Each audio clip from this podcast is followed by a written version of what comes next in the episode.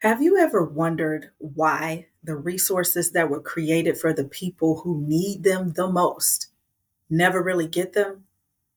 Or if they do, have you wondered why they have to jump through so many hoops? I'm Dr. Kish Kumi Price, and I've been an advocate for marginalized populations for over 20 years.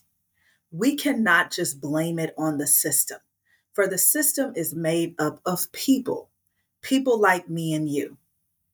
I have traveled upstream to figure out what's going on here, and the reason why the system continues to oppress individuals and communities is because there is a convention.